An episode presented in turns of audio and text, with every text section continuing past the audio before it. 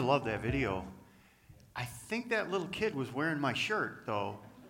It was a bigger size, of course, but I still think it had the same pattern. I don't know. I'll have to look it over.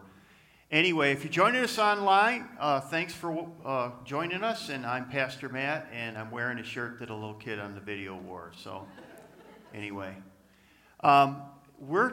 Have you ever done this? Have you ever taken an online test, like a personality test, maybe, or maybe you took a uh, an IQ test, and maybe you were disappointed with that, or you you you took a, an emotional health test, or you know or maybe you took a, you know, something more silly like uh, I like puppies or doggies or whatever, or kittens test, or maybe you did, am I a psychopath test, and you've scored high on that, unfortunately. It, there's all these tests that you can take, right? And you can rate yourself and find out where you fit in. Am I emotionally intelligent? Is this the right career path? And, you know, what's my personality type? Am I introverted, extroverted? All those different tests. Well, it's interesting. The book we're going to look at today in, in the New Testament, it's a letter, it's an epistle. That's what we're doing right now. We're going through the letters of the New Testament, we're going through the epistles. And uh, the one we're going to look at today is First John. And uh, you could turn to First John right now if you want to, because uh, that's where we're going to be. Uh, but it's a letter, and it, the interesting thing about it is it's like a test. John writes it like a test, where you, what you're going to do is you're going to read through it and say, is that true of me or not? Is this true of me or not? Is this true of me or not? And he has a whole bunch of these questions, and uh, we're going to look at that. So let me give you a little background about First John the first thing you know is it's written by John. He was the Apostle John who wrote the Gospel of John. He also wrote three epistles First John, Second John, and Third John. So next week we're going to look at Second and Third John. We're going to cheat and do them both because they're only one chapter each next week. But this weekend we're going to look at First John, which has five chapters. And it's kind of uh, like the rest of the epistles, but it's not like it in a way that a lot of the other epistles were written to certain regions, like to the Christians of Galatia, to the Christians of Ephesus, to the Christians of Rome, to the Christians of Corinth. So they were written to certain cities, to certain Christians. First John wasn't. It was just kind of written generally to the church and uh, to believers. And it, he, um, he asked questions. He, he essentially, the test is this Are you somebody who calls yourself a follower of Jesus Christ? Well, if you are, then this should be true. If it's not, then you ought to kind of call it into question. And, and so let me give you some examples of what I mean here, because uh, this will kind of give you an outline of the book. Um, for instance, if you read 1 John uh, 1, verses 6 through 7, he, John says, Believers don't continue in sin. Their life isn't characterized by sin.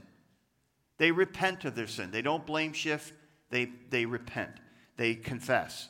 Secondly, if you look at 1 John 2, verses 3 and 4, believers keep his commands.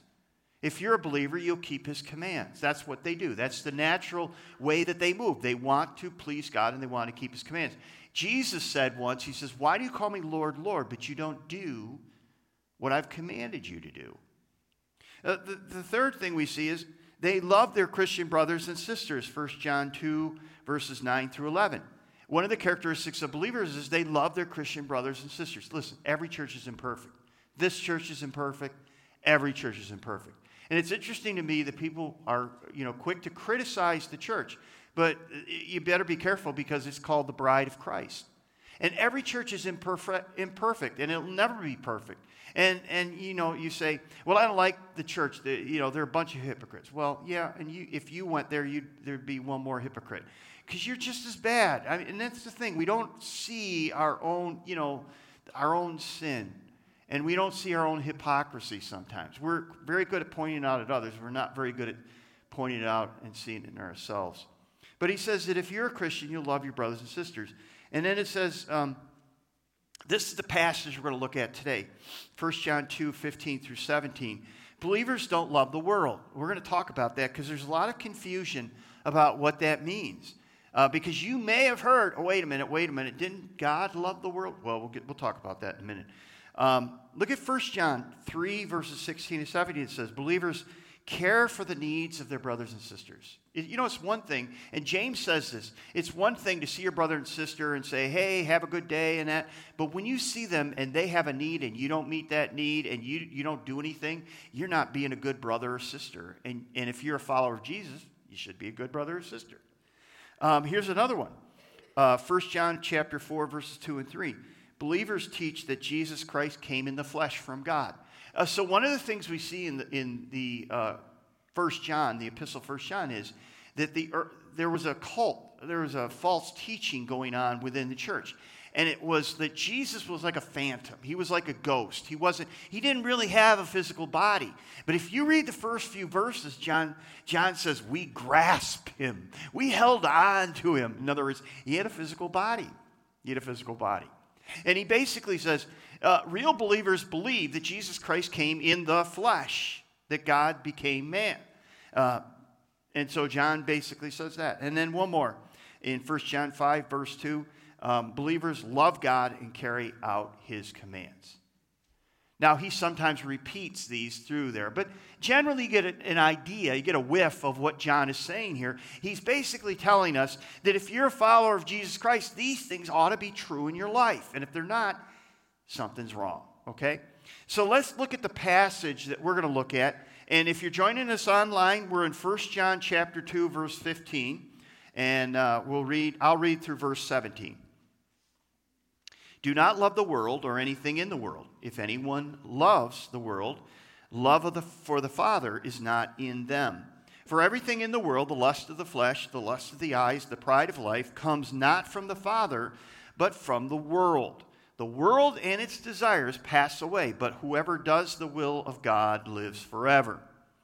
All right, so the question is should we love the world? Should we love the world? Now, some of you know there's a verse in the Bible somewhere, and it goes like this For God so loved the world, right, that he gave his son, that whosoever believes in him should not perish, but have everlasting right. That's life. That's John 3:16 written by the same John who's writing now in the verse that we just read, the passage we just read, it says, Don't love the world. What's going on?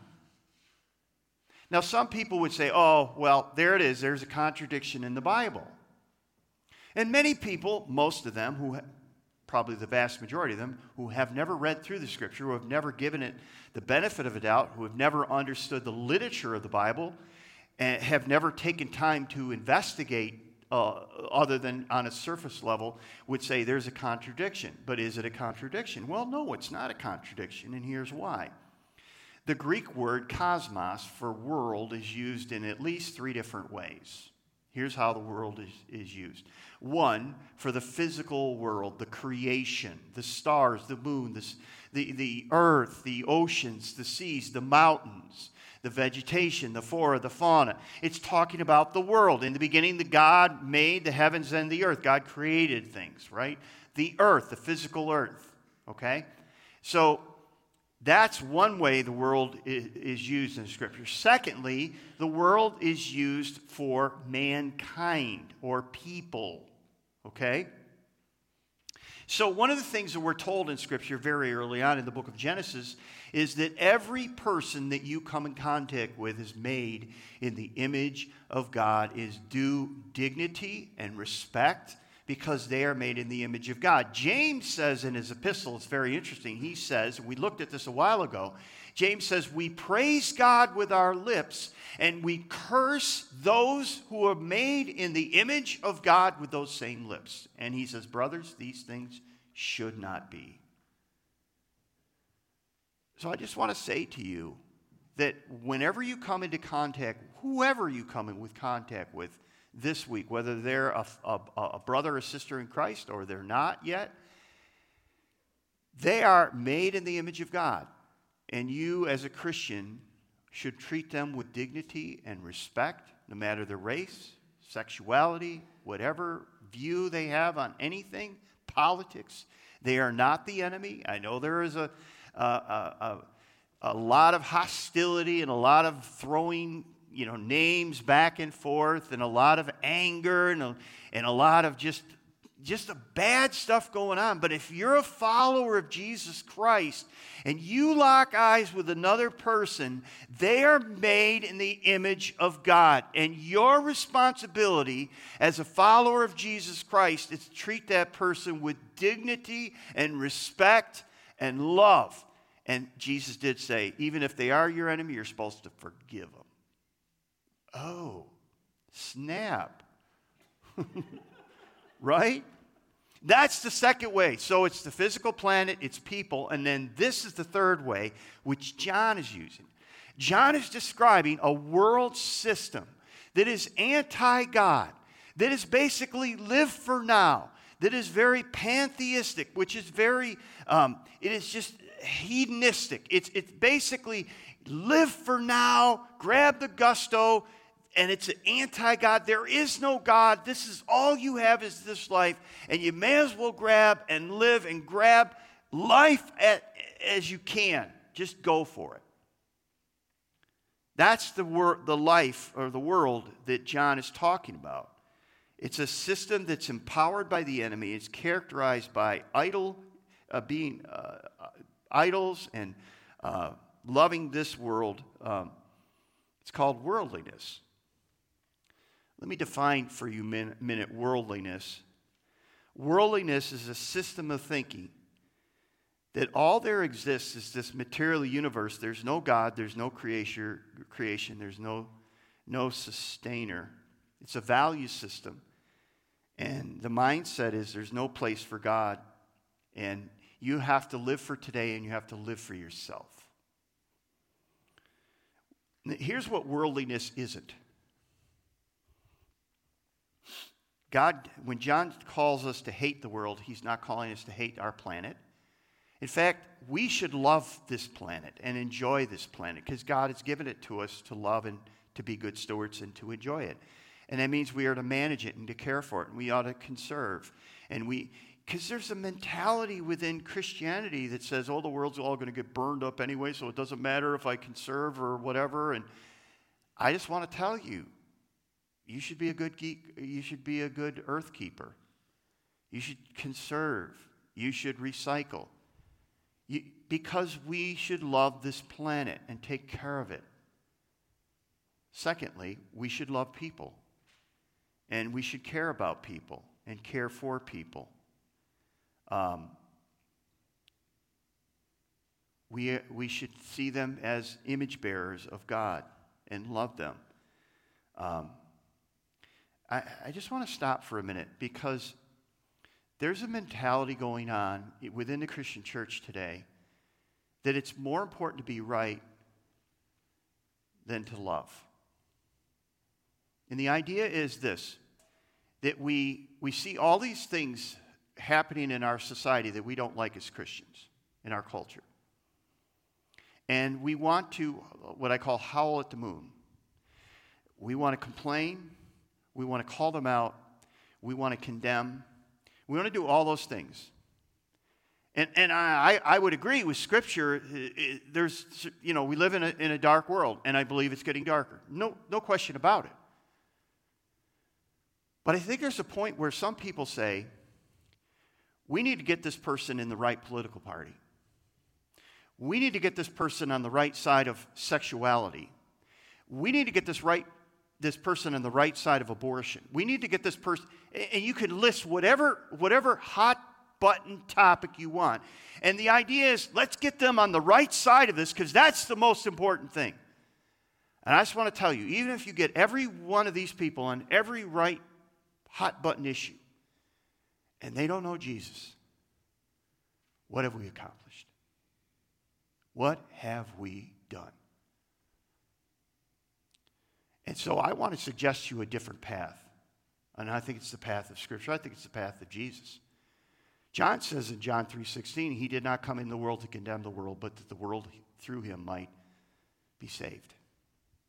I think we ought to, instead of condemning people around us and condemning the world around us all the time, we ought to find ways to build bridges and to build friendships and to build relationships. Yes, we still hold on to our values. But we lead with, with the fruit of the Spirit rather than doctrine. Instead of b- making doctrine a wall and condemning people, we begin to love people. We begin to listen to people. We begin to care for people. And then doors may open up and we can help them take another step towards Jesus because when Jesus gets a hold of a heart, everything changes in that person's life. And you are examples of that. Your lives are very different than before Jesus came into your heart. So, why do we expect that anybody else is going to change before Jesus takes residence in their life? I, am just concerned, folks. I'm concerned about listening to the world system that says condemn them, they're the enemy, beat them down, show them they're wrong. Does that work with your kids? I didn't find that worked with my kids. You're wrong. I don't care if I'm wrong. I'm still going to do it. right? You say, well, you know what? Let's just love each other. I'm going to love you, and I'll be there for you, and I'm going to pray for you. I just think it's a different way. And I think that's what it means. Love your neighbor, love your enemy, care for them. You know, you can win, win an argument, but winning hearts is really more important. It takes a lot more work, and it's a lot messier. And people say you're liberal and all that other stuff.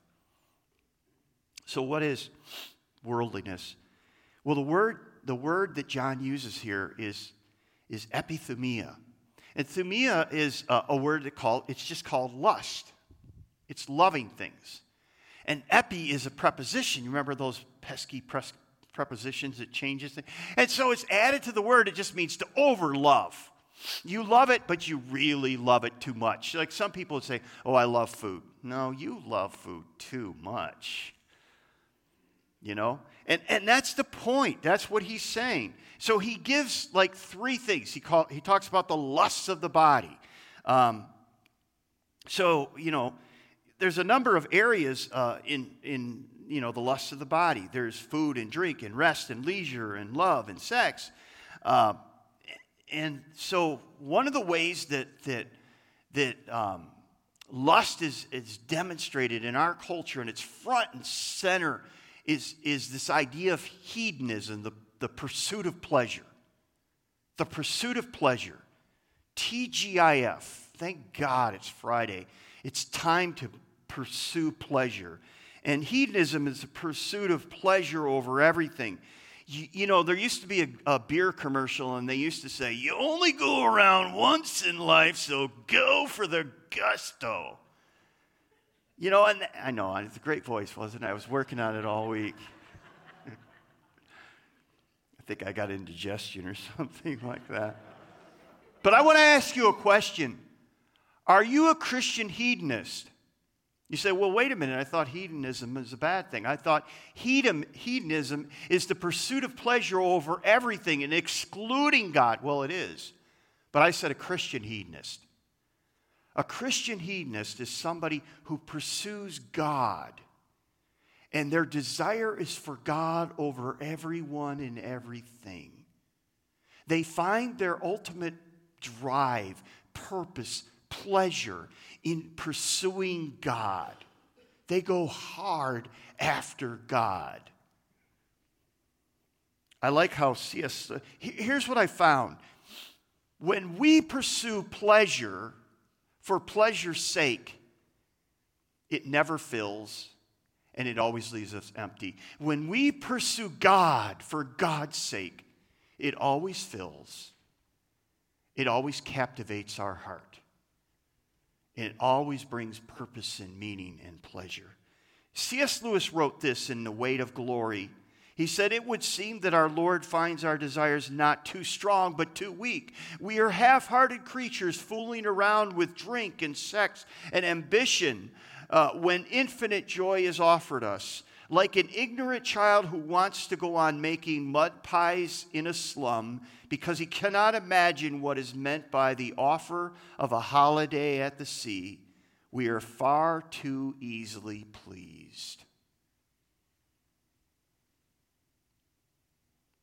We pursue pleasure and we find it empty. But I'll tell you this when you pursue God, you will never find emptiness. You will find fullness and richness and life and purpose.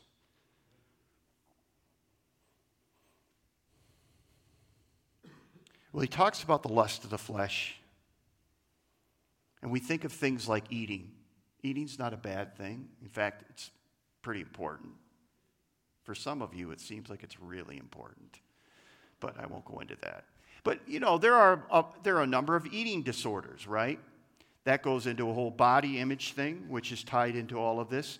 But using food uh, as a way to control, uh, you know, to cope or control your world, some, some of us do that, right? Chocolate or other things like that. Um, or drinking. Um, there are some people that I've met that basically they use alcohol to manage life. I've seen people absolutely destroy their lives through alcohol and alcoholism uh, because they can't cope with life, so they want to blur life. Um, let me give you another one, and this is one that many of you will. Okay, so this is where some of you are going to feel very uncomfortable. And if, if you do, then I'm, I'm right on the money here. I mean, I'm right where I need to be. Um, more and more people I find, especially Christians, are pursuing pleasure in the area of leisure, rest and relaxation. Um, because they find their jobs unfulfilling, so anytime they can find leisure, rest, and re- now listen, I, what I'm not saying is this that you shouldn't find leisure and you shouldn't find rest and relaxation. But what I'm finding is many Christians are saying leisure and rest and re- relaxation, man, that is what I have to have. I have to have it or I will not survive. And they go all out. And Christians have allowed the pursuit of leisure to crowd out the pursuit of gathering together with other believers and worshiping God. They've gone out and they've worshiped creation, they've worshiped le- leisure, they've worshiped relaxation, but they have not gathered together with other believers to worship God, to pursue God. This is a problem. And John tells us that if we are true believers, we will love God and our brothers and sisters, and we will choose God and pursue God and pursue relationships with our brothers and sisters because they bring life and refreshing and hope and joy and all those things. I mean, I want to just tell you that I'm alarmed at how many Christians are out pursuing leisure and they're not gathering together with other believers. They've forsaken assembly, as Hebrews writes, together. And they wonder why their lives are empty. And they wonder why they're not, they're, they don't have other friends along encouraging them when difficult, times get difficult. Here, here's what I'm saying eating and drinking, rest and leisure are all God given activities, and we should enjoy them. But when we over desire them, when we seek them as kind of a replacement of seeking God, then we have become worldly. That's the point that John is making. When you take something that good and it becomes a drive of your life, you're acting like an unbeliever. You're acting worldly. He talks about the lust of the eyes, so the over desire of the eyes to have, uh, to do, it really has to do with appearance. You know, an example is when uh, we need money or we need a status or clothing or, or a certain body image so that um, people look up to us and we look after things, or we look after things on a, a consumerite uh, level in a sense that if I have this, if I can just purchase this, then, then I will be happy. If I can just drive this kind of car and live in this kind of na- house in this neighborhood, if I can wear these kind of clothes, then, then I will be happy, and then I will be fulfilled, and then my life will have purpose and meaning. I've over desired those things, and we've allowed these things to dominate our lives. So the lust of the eye has to do with really materialism. Um, and if you're really a materialistic person, then you're really tied to money. And, and uh, you, you, let me give you a test because Again, this is a test within the test of First John, but let me give you a test. You may say, Well, I am a Christian and I believe in heaven and I know that there's an eternity, but most of your money uh, in this world, most of this, your money and most of your time is spent on pursuing materialism, pursuing pleasure, pursuing recreation, um, cars, vacation. Um, and if, if that's your focus, you're probably a worldly person. That's kind of what John's saying. So let's talk about money for a minute. I mean, after all, I'm leaving, so now's the time to talk about it, right? um, what's money to you? Do you see money as a tool given for the kingdom of God or really as something you should spend on yourself? If you have extra, oh, good for me. Do you see yourself as the owner of your money or merely a steward that one day you're going to have to give an account for what God has given you as far as these resources? Are you spending your money here and now, or are you investing and sending it ahead where moth and rust won't corrupt it, destroy it? You know, it's interesting. One of the richest men in the world Warren Buffett, billionaire. Can't even conceive of billions of dollars. He's a billionaire. And he, he is going to, he has a plan. It's he, all of his money, billions of dollars, he's giving away. And not only that, he's encouraging. Listen, some of you are getting caught up in, I don't like Warren Buffett. Yeah, play along with me, will you? Just play along with me. He's giving all of his money away and he's encouraging billionaires to give their money away to good causes, whatever those good causes are. He's having them sign up and give their money away. He has figured out what Christians should know already. You can't take it with you. We should be setting the example of that, not Warren Buffett. Though I applaud him for his perspective. How about the pride of life?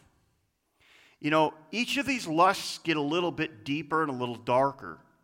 The pride of life manifests itself in a couple of ways. First, it's one of those ways of saying, Look at me. We want attention. We want people to see us. We want likes. We want views. We want people to notice us. We want to be popular. And boy, social media has just blown that all up lately. But it's not just about popularity, it's about power and control. We want to have control over things, we want to have power over people. So here's, here's, here's what I want you to see. If you're living for money or sex or power or pleasure, career advancement or image. This pursuit, this all out pursuit, is called worldliness in the New Testament. That's what John's calling us out on. If this is what you spend the majority of your time and your money and your resources pursuing, then you are acting as an unbeliever. That's John's point. If you're living in the world and you're loving it, and again, love the planet, love the people, but don't fall in love with the system and don't allow the system to control you. Don't allow the system to say, if you come after me, you will find everything that you want. You know, the example I remember is um, Worldliness means that you're seeking the love and acceptance in all the wrong places. The example, the, one of the greatest examples is in John chapter 4, again, written by the Apostle John. And this woman comes to Jesus and he asks her for a drink, and she's, she's surprised that he even had a conversation with her because of the social structure of that day. And um, Jesus says, Well, um, if you were to ask me, I would give you this living water. And it would come welling up. It would fill your life and it would come welling up. And the woman is still thinking of just the well water. She says, Well, that'd be great because then I wouldn't have to come to the well every day and don't really like that. And so, he, you know, so you think, okay, so what is Jesus going to say next? And what he says is really surprising. It's like they're talking about water, water, water, and then he just does it like a turn. He says, Yeah, go get your husband. And she goes, uh, buh, buh, buh, yeah, My husband. Oh, yeah. Well, I'm not married. Yeah, that's what it is. I'm not married. And Jesus goes, You're right. You're not married. You've been married this many times, and the person, the man you're with, is not your husband right now. Now, what was he doing there? Was Jesus making a moral choice? Well, yeah, he was, but he was making a deeper point. What was he saying to the woman?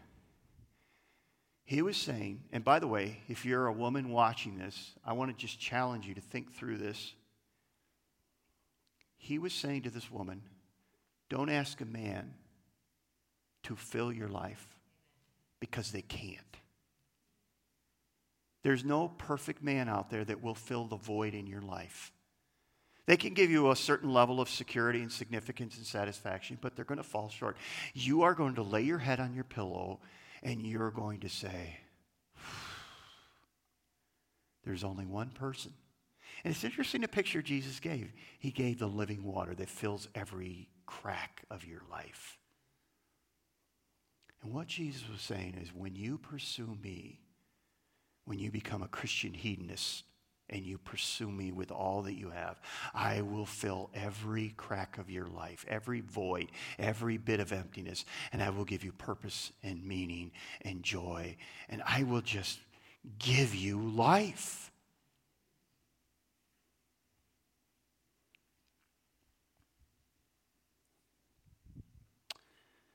Until you come to a place where you understand the Father in heaven is the only place where you will find that emptiness filled. And as you pursue Him with all your heart, when you over desire, you can't over desire the Father. But when you desire Him, when you, when you allow the Father, you lean into the Father's love and you become enamored with it and amazed by it and driven by it and, and, and just called to it. When you find that love, you will be. You will find yourself carried. You will find yourself loved. He calls you his, his son and daughter, and, and he's already invested so much. He sent his son Jesus for you. He's given you everything, and he will hold nothing back from you. If you bask in his love, you will cast out and cast off the unhealthy love for this world. John says, Don't love the world. The world system is empty, and all of its promises are empty. Latch yourself on to the Father, pursue the Father, desire the Father. Let me ask you one last question. Is Jesus worth the effort, the pain, the sacrifice that it will take to overcome the pull of this world so that you can seek his kingdom and his righteousness? Because Jesus said, Seek ye first my kingdom and my righteousness, and all these things will be added to you. Do you believe that? Do you believe an all out pursuit of the Savior will bring purpose and meaning and joy and everything that you need into your life? Well, this week we'll answer that question through your words, through your actions, and through your life. Stand with me, let's pray. Father, help us because without your help, we can't do this. We pray that your spirit that you've given to us will guide us and direct us into all truth. We pray that we would love the earth, the planet, and be good stewards, that we would love people who are made in your image, but that we would not love this world system that has been controlled by the dark forces that we would not be pulled in, that we would seek and pursue you, that we would enjoy the things that you've given to us, but not over indulge and over desire them, for they will destroy us. Thank you for John, who's given us this self examination test. May we take it to heart, and may your Spirit point out areas in our lives that we've allowed to become worldly. We ask this all in Jesus' name. Amen.